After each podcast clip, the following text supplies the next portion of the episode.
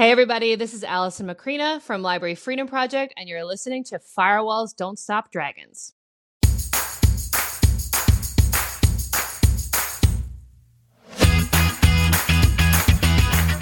Hello, everybody. Welcome back to Firewalls Don't Stop Dragons. I'm your host, Carey Parker, and we have episode 220 today uh, for May 17th, 2021.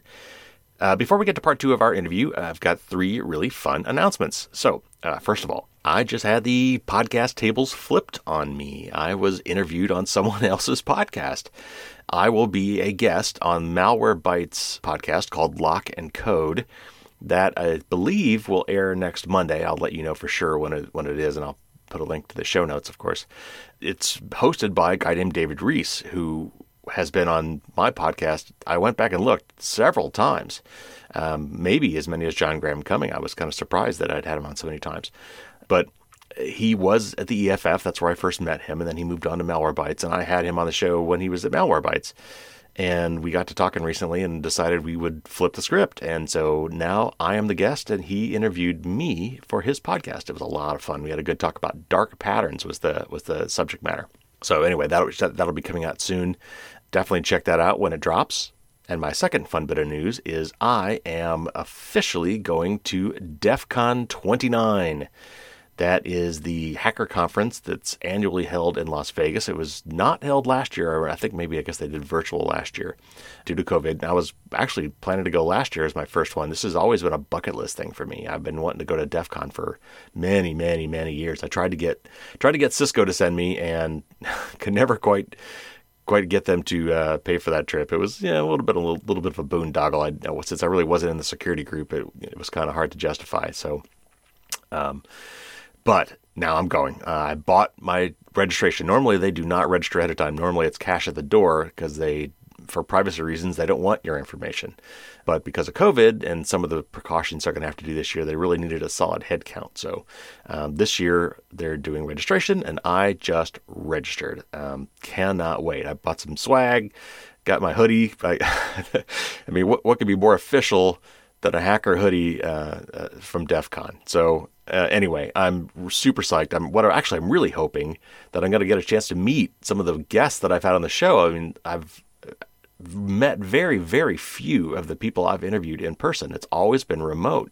In fact, many times I haven't even seen them because it's been audio only. Even locally, I'm not. We don't use video just to try to save bandwidth, so it doesn't you know, eat into the audio quality. So uh, I've never met or even seen a lot of my guests. Um, so anyway, some of those people uh, would definitely be the kinds of people that would go to a DEF CON conference. So I'm hoping to maybe bump into those people out there and have a drink. That would be great. Now, it's going to be limited this year. I guess it's going to be a hybrid conference, so it's going to be a little different. Uh, actually, I think that might not be a bad way to go for the first time. If it's a little less crowded, maybe, and you know, a little, a little a little more contained. I, I don't know. I don't know what to expect, but um, if I like it this year, I'm sure I'll go again next year and get the full on experience. Of course, next year will be DEF CON 30, so I'm sure it's going to be a huge party. So um, yeah, that that that's the plan. But I'm really looking forward to it. Can't wait. Finally, and of course, the highly collectible security enhancement device. Uh, I wish that made a really cool acronym, but it doesn't. I need to come. Actually, you need to come up with a fun name for this thing. and it will be announced in one week come hell or high water, it is long, long since time that this thing debuts.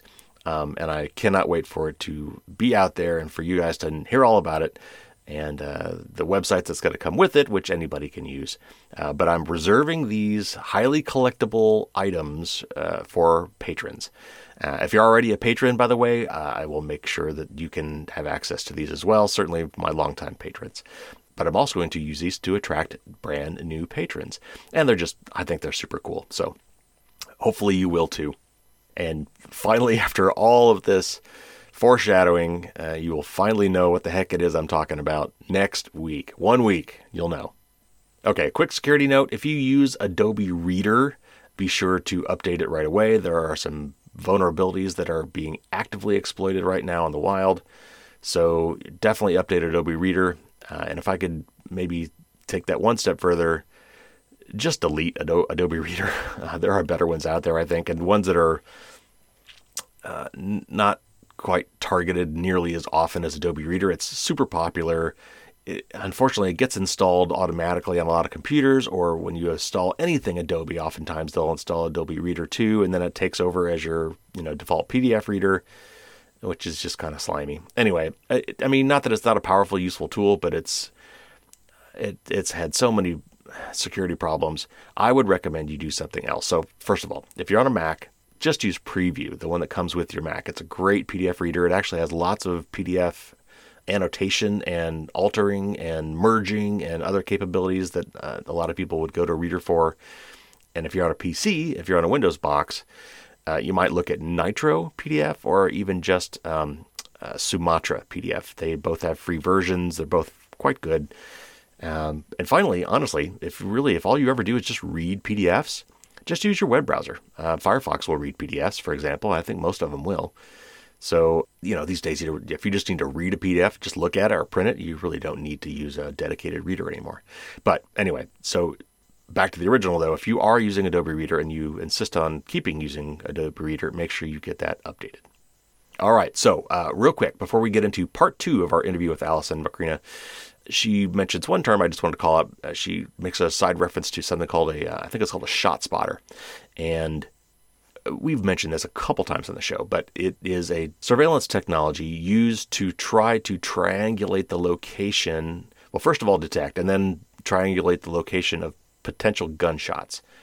So, uh, police departments have used these in certain areas of cities where they believe there's a higher likelihood of gun related crimes, I guess. And, you know, you can understand that there's that there's probably a very strong racial bias, unfortunately, uh, to a lot of that technology. And but it's effectively microphones placed all over the place that are constantly recording. And so it's a surveillance device. And we talk about that a little bit in today's show. So I wanted you to be aware of what uh, ShotSpotter is and what that technology is. So, with that, let's get into the second half of my fascinating interview with Alice Macrina from the Library Freedom Project.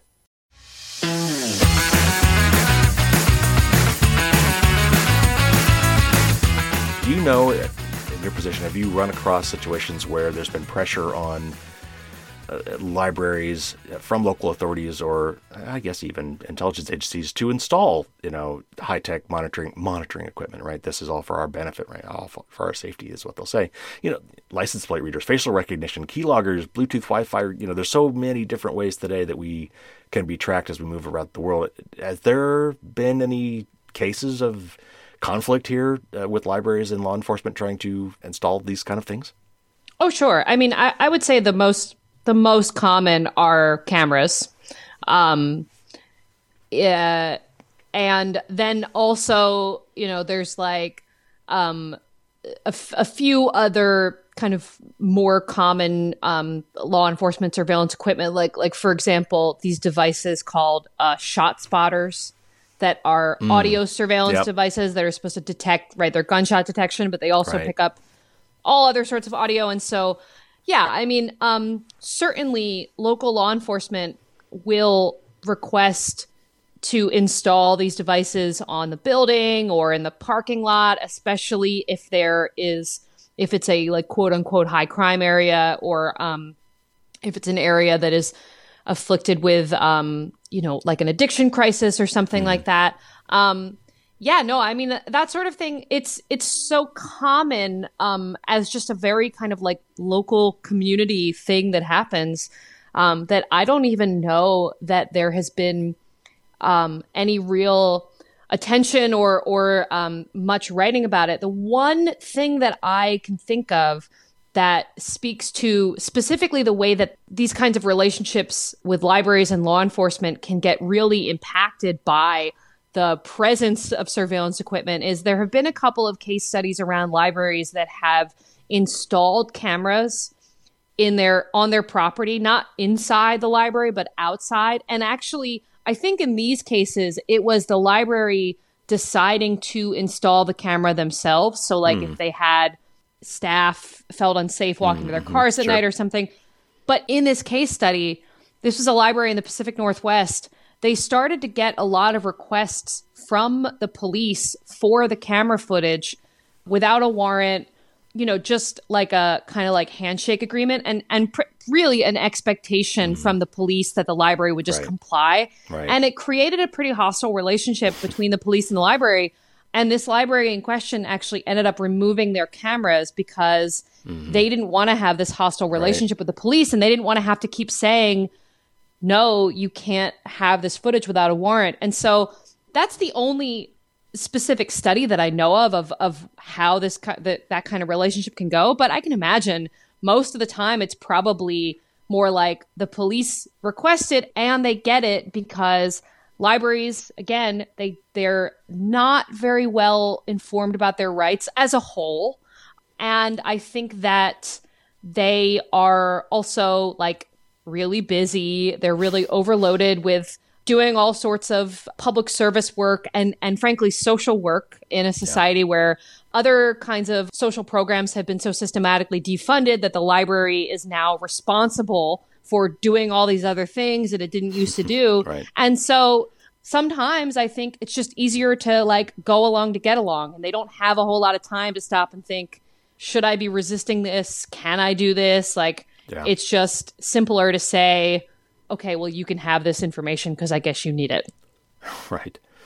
Well, and as soon as you said, you know, police video surveillance, I, uh, I'm kind of hot on this whole thing with Amazon and Ring doorbells and, and all the things that they are contracting with police to basically deploy this massive video surveillance network across the country. And now they're, you know, putting cameras on their shipping vans as well. And, you know, kind of got me thinking, and this might seem counterintuitive, but it almost seems to me like if I really wanted to delve into something that I was worried about being tracked, my public library is probably the best place to go because if I'm, you know, if I'm going to buy something off a Kindle, you know, Amazon now has that information, right? And and I'm they're selling that information left and right out the back door. And and if, even if I probably do an ebook, I would think I would actually worry a little bit, and maybe you can comment. But uh, you know, if I was checking out an ebook, because the the publishers are getting information about that, and who knows who they're selling that information to? What what's your what's your take on that?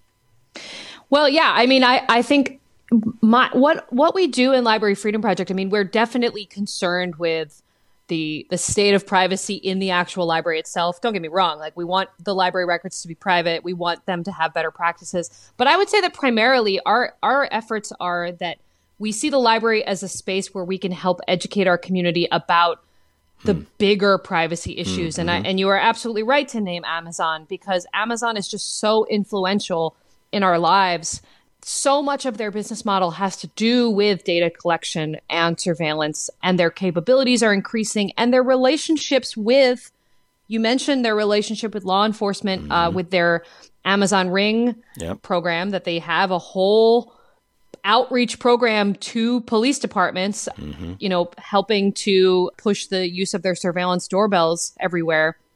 And so, yeah, I mean, I, I would say that Amazon is indeed companies like Amazon are indeed the bigger threat, and we libraries are a place where people already go to learn about their computers or take other kind of public and civic engagement type classes. Yeah. And so what we do in Library Freedom Project is we try to help folks understand the kind of like broad view of this stuff. So what what is it about Amazon that we need to be concerned about. We need to be concerned about this the scale of their power, how much our data is is creating them as a behemoth, right. the ways that they collaborate with law enforcement to violate our privacy rights. And I and the, the other kind of area thinking about Amazon in particular and but this is true about a lot of these such companies is that they also are using a lot of these surveillance capabilities against their workers. Mm, and so oh yeah, yeah. that that as the kind of like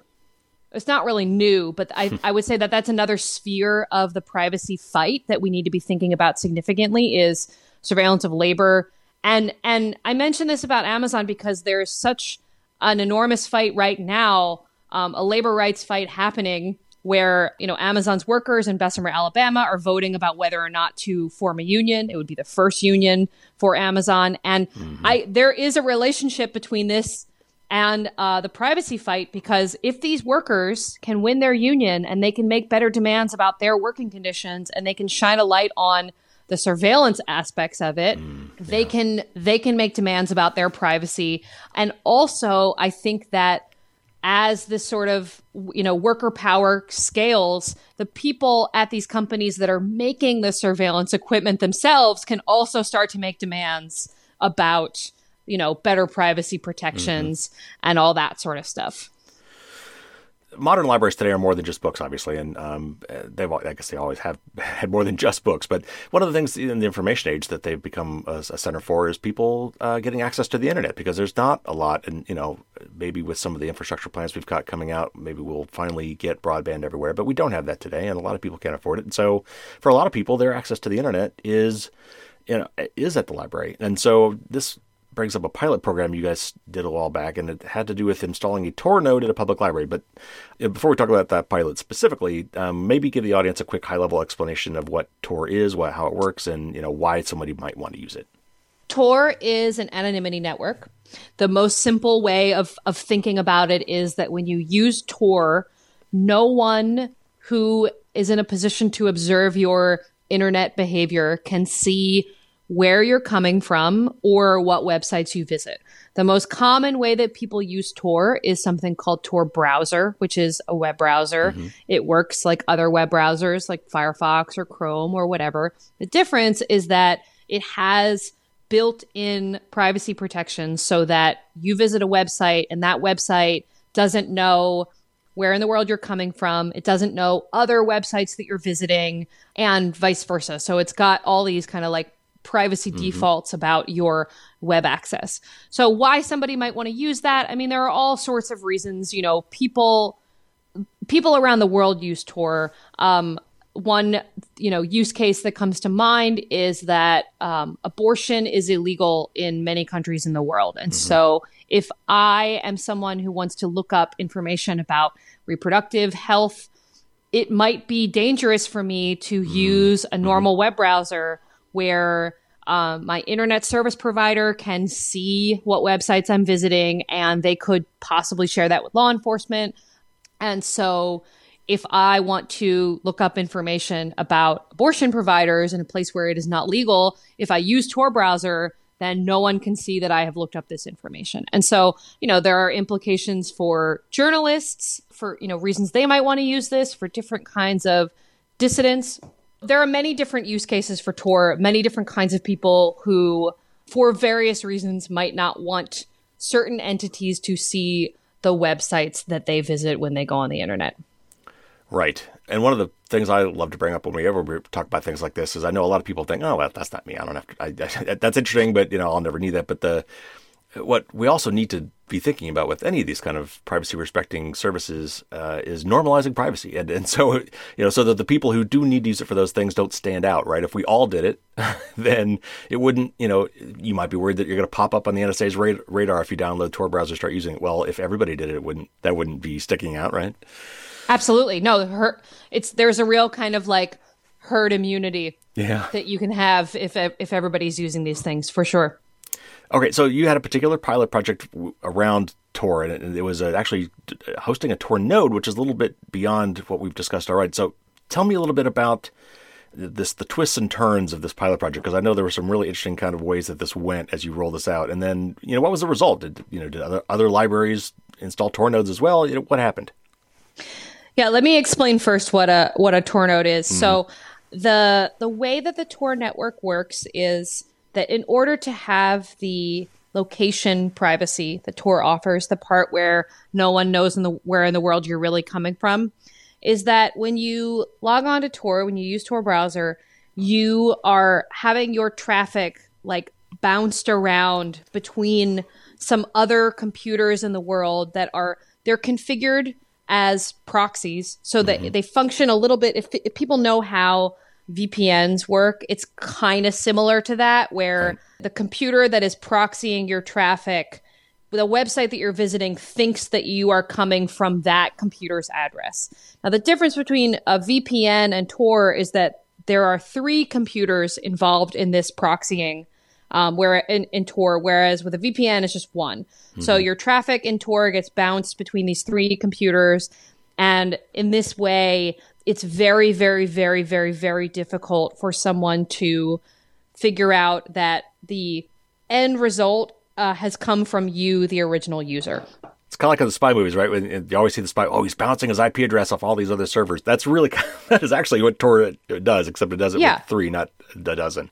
Exactly, exactly. And so the nodes, the Tor nodes, or they're also called relays. I just called them computers because that's really fundamentally what they are. They're computers that have been configured to do just this one thing to forward traffic on the Tor network. And there are different privacy protections built in so that each computer doesn't know anything about um, the only only knows what it needs to know uh, to to function on the network. But we don't really have time to get into those details. Yeah. You can certainly look it up on the Tor website Right, if yeah. you're interested.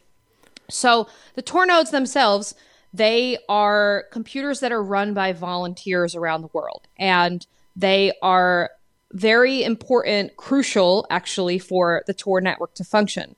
And so in Library Freedom Project, we got this idea that libraries would be a really good place to run these Tor nodes Yeah, because libraries have usually pretty strong internet. Even in places where strong internet is is harder to come by mm-hmm, mm-hmm. libraries can can tend to you know get pretty pretty strong and fast internet for their for their patrons and they already provide all these kind of public internet services it just seemed like a really obvious place to operate these tor nodes and we knew that more tor nodes were not only helpful to, to the tor network but it also gets at that other point you were making about how we can have more of a privacy culture if these things are, are more ubiquitous. And so if your local library is running something Mm-hmm. Yeah. like a Tor node, then it doesn't seem as scary or Right, yeah. Or different. And so we worked with a library that we already had a good relationship with, uh, the Lebanon libraries in New Hampshire. We set up this Tor node we got a little bit of publicity and it was a nice little thing. And we thought, okay, well, we're just, you know, going to move on and try to get some other libraries to participate in this. And then what happened was that the Department of Homeland Security found out that the library was running this Tor node. They got upset about it and they tried to, via the local police, tried to kind of pressure the library to shut the node down. And it really backfired on them pretty spectacularly because, you know, we found this out. The library was definitely a little spooked by it, but we found this out and we we rallied a lot of our our friends in the privacy space. So the um, Electronic Frontier Foundation got involved, and the ACLU, and a lot of other bigger organizations. And the library held a, a board meeting to discuss whether or not they should keep this thing on. And the board meeting was packed with community supporters, and everybody spoke, and it was really beautiful. Anyway, you know, so basically, it was it was a a, a brief interruption in the um, the Tor node being online, but was a really great way of bringing some publicity to this issue, and the the library was very celebrated by its community and it was just like you know it, it ended up being a really good thing for us right because everybody we got what we wanted in the end and we were able to get a lot of attention on this Well, real quick, that was was that one of the things that came up when I was reading this article was that this was a referenced uh, example, classic example of the Streisand effect. Uh, which- Absolutely. do you want to explain what that is? Yeah, well, I I believe it's I, I the origin of it is is something about Barbra Streisand, and I don't remember what it is. But it's like if you try to hide something, you try to stop something, you try to like prevent something from getting attention, and the fact of you trying to stop it is the thing that gets it the attention. Yeah, that's exactly what happened. And She so was she was trying to protect the location or or maybe just the pictures of her home somehow. There was somehow her pictures of her home or location of her home were popping up somewhere, and so she was trying to get that squelched. And of course, that just immediately made around the internet. Everyone now knew where her Oh, home was and what it looked like. Yeah, so poor Barbra. yeah. And now even worse that she's the name of it. So now Right. everybody, whenever they go up to look about the thing, yeah, then they're like, oh, it's her house. So yeah, no, that happened very much, very much. So we got all sorts of great publicity about it, and uh, yeah, it was a good time. so what became of the pilot? Did it, did it uh, branch out to other places as well after the success?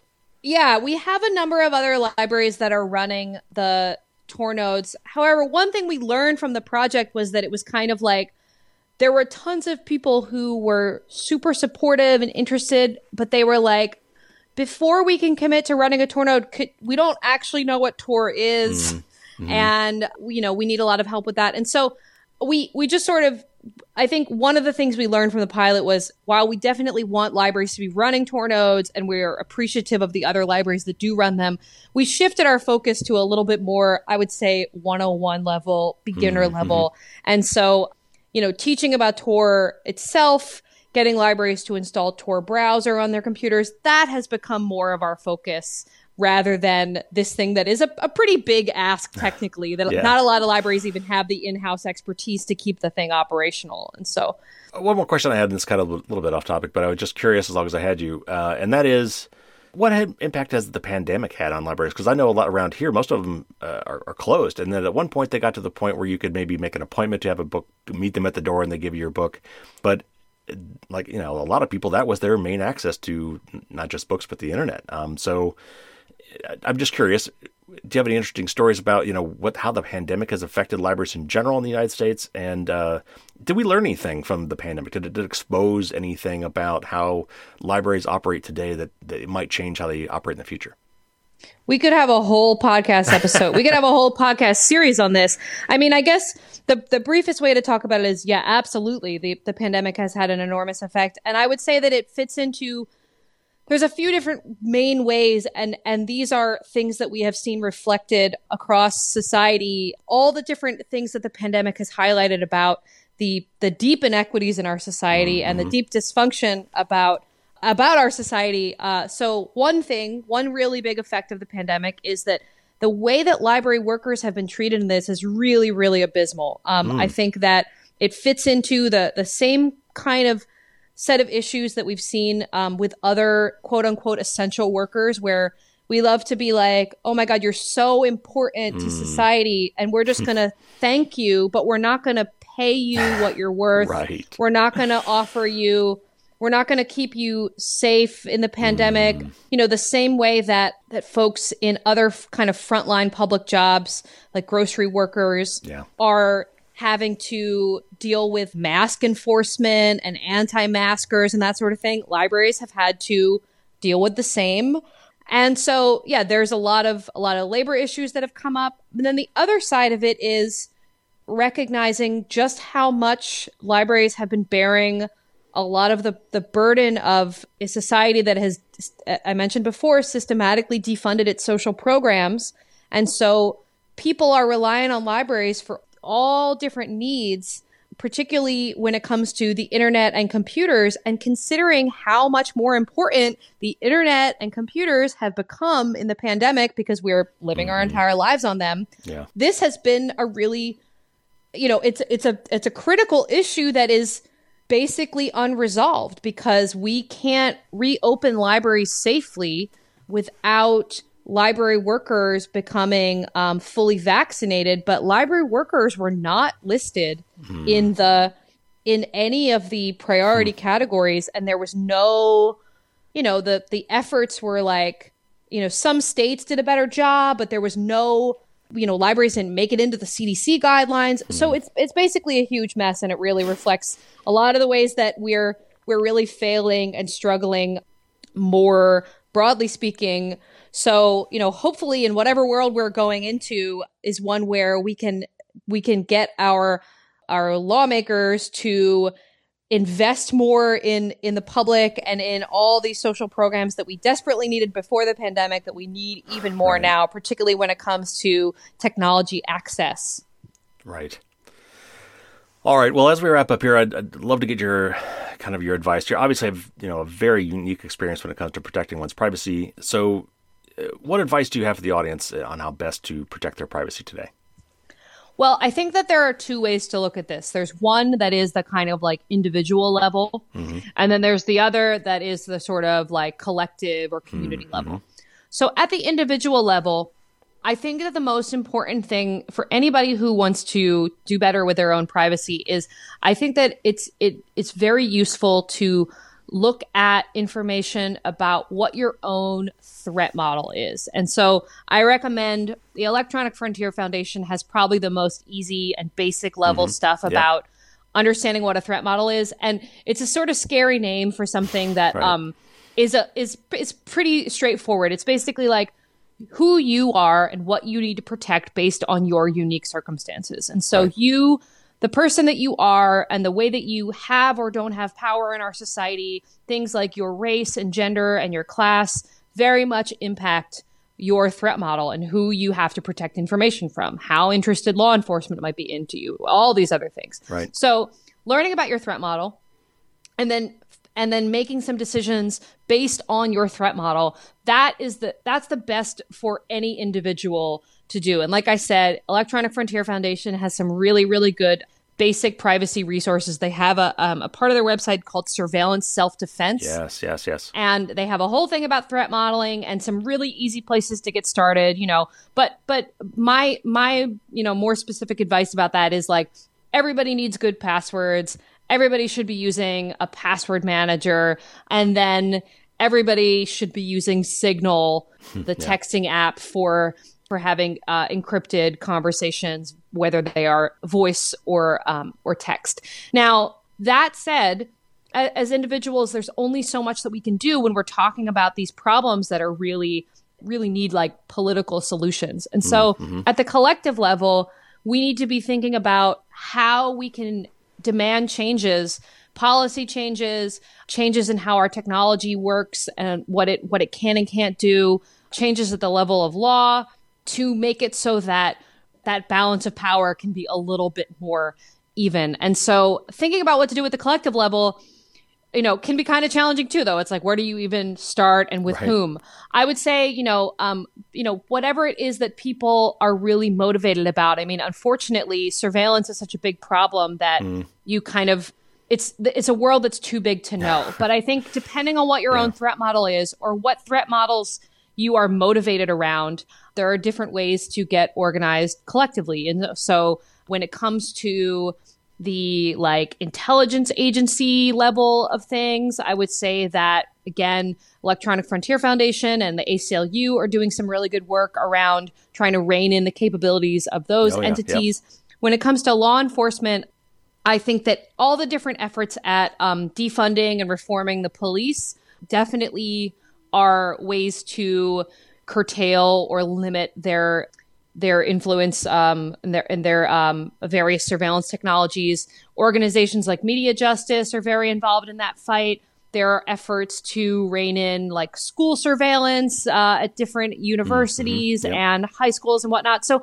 yeah, I would just I would say you know figure out what it is that it, you are particularly motivated around, and then find out what the organizations are that are doing the work at the kind of like political high level efforts. Awesome. Yeah, I, and two thoughts that you triggered as you were saying that. Uh, first of all, back to the the, the personal thing and doing the, the your threat model. Uh, that is an unfortunate term. I think a lot of people. it really is, yeah. But but it's really about it's a personal inventory. It's it's like you know think about it like when you're trying to get together. You know what what are my life insurance needs? Well, you know what what's my mortgage? Who do I have to support? Are my kids in college or not? Do they, you know, the, all the same kind of sometimes tricky, but more practical questions you have to go through to determine, well, how much life insurance do I need? Uh, and what kind of insurance do I need? What kind of home insurance and auto insurance? Uh, all of that starts with an inventory of your situation, right? And it's so it's it's the same kind of exercise, I think. Absolutely, and I think that's a really good analogy. And I and I would just add to it that likewise, there are times in your life that your situation might change, right. oh, and yeah. so the mm-hmm. the insurance analogy is good. Like you know, if you, God forbid, like you know have some illness then you're going to have to look again at right. your um, insurance documentation and make sure it covers, you know, whatever might might be able to, you know, what, whatever might happen to you. It's the same thing with a threat model. Um, if you become more politically active, mm-hmm. if you mm-hmm. take on a new kind of job that makes you more of a target of certain entities, these are things that would change your threat model. Absolutely. And the other thing that, that made me think about is is there's no when we're thinking about acting collectively, it doesn't necessarily have to be nationally. And a lot of people think, oh, I'm not going to march on DC, but so many things that have happened in the just in the realm of privacy have happened at the local level, at city and state level. You know, look at the laws that have popped up in California or even cities like Oakland and and and whatever where they've banned facial recognition and things like that. A lot of that was all local, and so you don't necessarily have to think huge. Uh, you can still act locally and yet still be collective and you know look at the Electronic Frontier Alliance, which is kind of their program for you know sponsoring and local groups that have to do with privacy stuff. So there's uh, I just wanted to add that thought to that too. I think that's uh, something else that people should make sure they consider. They don't have to think federally necessarily when they're talking about doing collective action. I'm so glad that you brought that up. Uh, in particular, I'm glad you brought up the facial recognition bans, what you mentioned in California and Massachusetts, because these are absolutely community driven mm-hmm. efforts that involve, you know, the Massachusetts one, for example, a lot of it is spearheaded by my good friend Kade Crockford at the ACLU of Massachusetts, but there are all kinds of community groups involved that are giving testimony, that are writing letters to their lawmakers.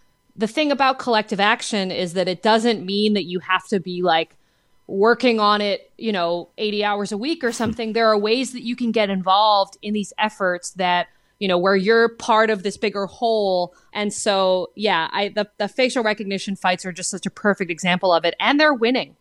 Yep. Yeah, yeah, yeah. All right, so real quick before we wrap up, I know that you specifically offer resources for, of course, libraries and librarians on your website. Uh, tell us a little bit about those for anybody who out there might be interested in, uh, in, in those specific things that your organization offers. Well, in Library Freedom Project, we really love propaganda, um, and we try to kind of take that word back. Mm-hmm, mm-hmm. And you know, propaganda exists in all sorts of ways, and it's and we think that the reason why we love propaganda is we love having resources that are visual and interesting and help people understand these complex issues in a way that you know can be sort of fun or at least mm-hmm. eye catching. And so, a lot of the resources that you'll find on Library Freedom Project. I'm sorry, that was my old website, libraryfreedom.org, are flyers and printable posters mm-hmm, or mm-hmm. things that can be made into stickers that help explain some of these deeply complex um, but more and more ubiquitous issues in surveillance. And so we have a lot of stuff focused on understanding facial recognition, why it's a problem, what, how does it work, where, where is it in use. Um, we have some resources about Amazon Ring, understanding mm-hmm. the police partnership that Amazon has. So, a lot of things like that, that people in any context, not just libraries, can get from our website. They can print them out and they can share them with people. And then we also have a bunch of other resources for teaching. And so, for library workers who want to offer privacy classes in their library or do staff trainings or that sort of thing, we have a lot of those resources as well. And then the last thing I'll plug, we also have a wiki, which is libraryfreedom.wiki. And that's a little bit more disorganized, a lot more disorganized than our website. But um, we have a lot of other resources on there that include things that are kind of like more ongoing efforts or works in progress. So, for example, we have a really long book list of privacy mm. titles. We have other like you know, electronic media for people who are trying to understand things like threat modeling or start teaching privacy classes or learn about different tools. And so we have a whole bunch of resources on on the wiki as well. And and what is the Library Freedom Institute? Library Freedom Institute is a project that we have for it's a it's a kind of a, an intensive training program for library workers who want to become like the advocate in their library around privacy. And so um, it's four to six months long. We just wrapped up our fourth cohort, and it's um, you know it's it's really just an opportunity to for library workers to to learn together over a period of time understand the privacy issue from all different sorts of angles and then be part of a community where they can work on the response, whether it is super duper local about policy changes we're making in our library or things that we're teaching, or whether it's some of those bigger collective kind of advocacy efforts. All right. Well, last question.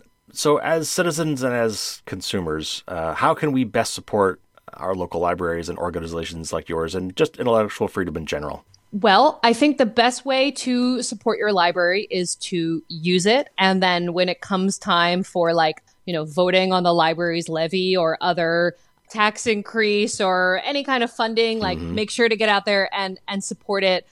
But I think that making sure that making sure that people understand the value of libraries really broadly, um, especially in these times in the mm-hmm. pandemic, mm-hmm. because we sort of we can tend to kind of get left out of of conversations. So anytime you are involved in any kind of advocacy effort, you're talking to any local politicians or anything like that to make sure to, to name the value of libraries and what they mean to you. Well, Alison, that was just a fascinating discussion, and thank you so much for coming on the show. I really enjoyed that. I love talking to you. Thanks so much for having me.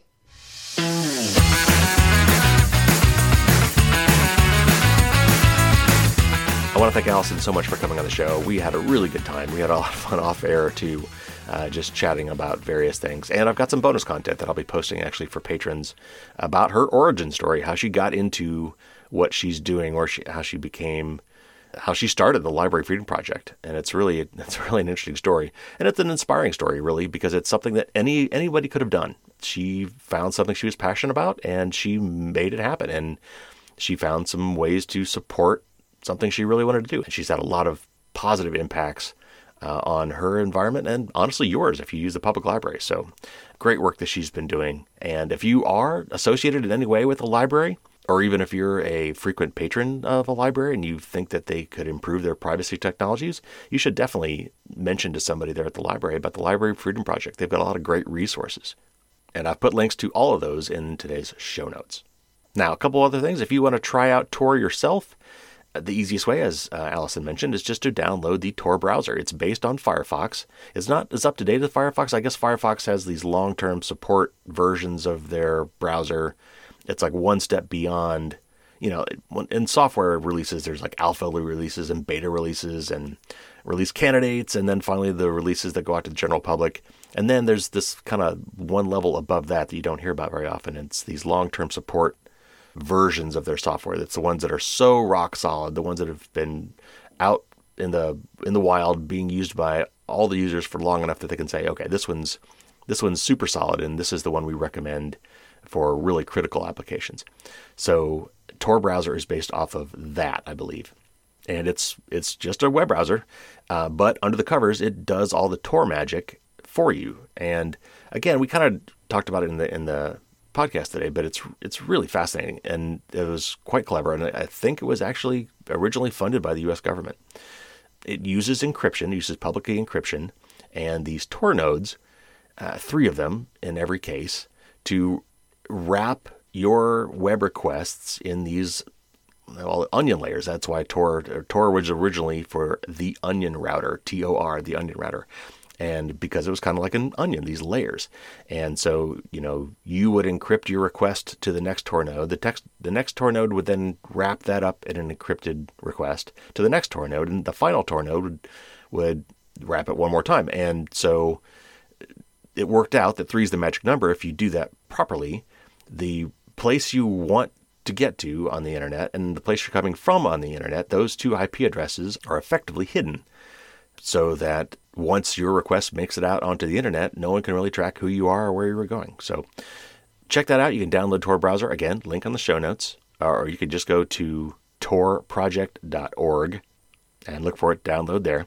And it's going to, it's to be slow because of all that encryption. Well, not the encryption, not the encryption so much, but because it's got a proxy through three different nodes before it actually goes out onto the onto the interwebs, uh, it's gonna it's gonna be slower. So that's the price you pay currently, anyway, for privacy. All right, that's gonna wrap it up. Uh, got the big news show for you next week. I got an update for you on the Apple AirTag privacy issues. There's been a lot of articles and a lot of press on this, and uh, the Apple uh, app tracking transparency, the ATT, has been out in the wild for a little while, and so there's been at least one study about the uptake on that, on how many people have decided not to be tracked, and it's really stunning, absolutely stunning. Uh, we'll talk about that. Well, obviously, we need to talk about the Colonial Pipeline shutdown and the ransomware involved there, and what happened behind the scenes. Uh, the Biden administration in the U.S. just released a wonderful new set of guidelines about purchasing, uh, the U.S. government's purchasing of equipment and cybersecurity requirements that will impact everybody positively. So that and many more subjects, uh, all in the new show next week. And then after that, we've got another interview, and this one is going to be about Google's new technology for tracking that is supposedly more private than the current technology using third party cookies. In fact, Google is saying that next year Chrome will stop supporting third party cookies. So it's a big shift, and well, I'm, I'm not going to blow it here, but we're gonna we have a long interview about how that works and why it's not really as good as it should be. But it's still fascinating and something that we need to understand. So that will be the interview show following the new show. Lots more on the horizon as well. So subscribe if you haven't already. You'll never miss an episode. There have been no new reviews for the book or the podcast. I will read them on the air when they appear. So if you haven't, I would very, very much appreciate uh, a really nice review, uh, either for the book on Amazon or for the podcast on Apple's iTunes. That's where most people get their books, and that's where most people get their podcasts. So that's the most effective place to leave nice reviews. But of course, you can do it anywhere you like. Uh, those reviews really help me get noticed, and it's really, and it's hard to get noticed, frankly. So uh, every little bit helps, and it's always good to have fresh ones too. So uh, keep them coming. I very, very much appreciate it check out the blog, check out the newsletter, follow me on Twitter, follow me on Facebook, follow me on YouTube, follow me on LinkedIn. Just go to firewallsdon'tstopdragons.com and you'll find all the information for those things there. For those of you that are fully vaccinated, according to the CDC, you can stop wearing masks like altogether, like almost altogether. Of course, you know, nursing homes and hospitals and things will be different, but that's huge. That is a big deal. Uh, I actually went out with my daughter to go to the grocery store. And I'm like, you know what? I'm not wearing a mask. I'm, you know, I, I, and it felt weird. I felt like I was breaking the law or something. I felt weird. And as I'm walking into the store, she goes, "Are you sure? Are you sure you don't want to just bring it with you?" And I'm like, "Oh, okay." And I went back and got it in the car. And then I realized, you know what? Businesses can still decide that they want you to wear masks, and this was one of them. So it was a good thing I did. But we are we're getting there, guys. We are really getting there, and the more of you get your shots, the more of you can stop wearing masks in a lot of places, and we can get back to normal. So go get your shots, help other people to get their shots, and let's put this pandemic behind us. All right, everybody, take care, stay safe, and until next week, as always, don't get caught with your drawbridge down.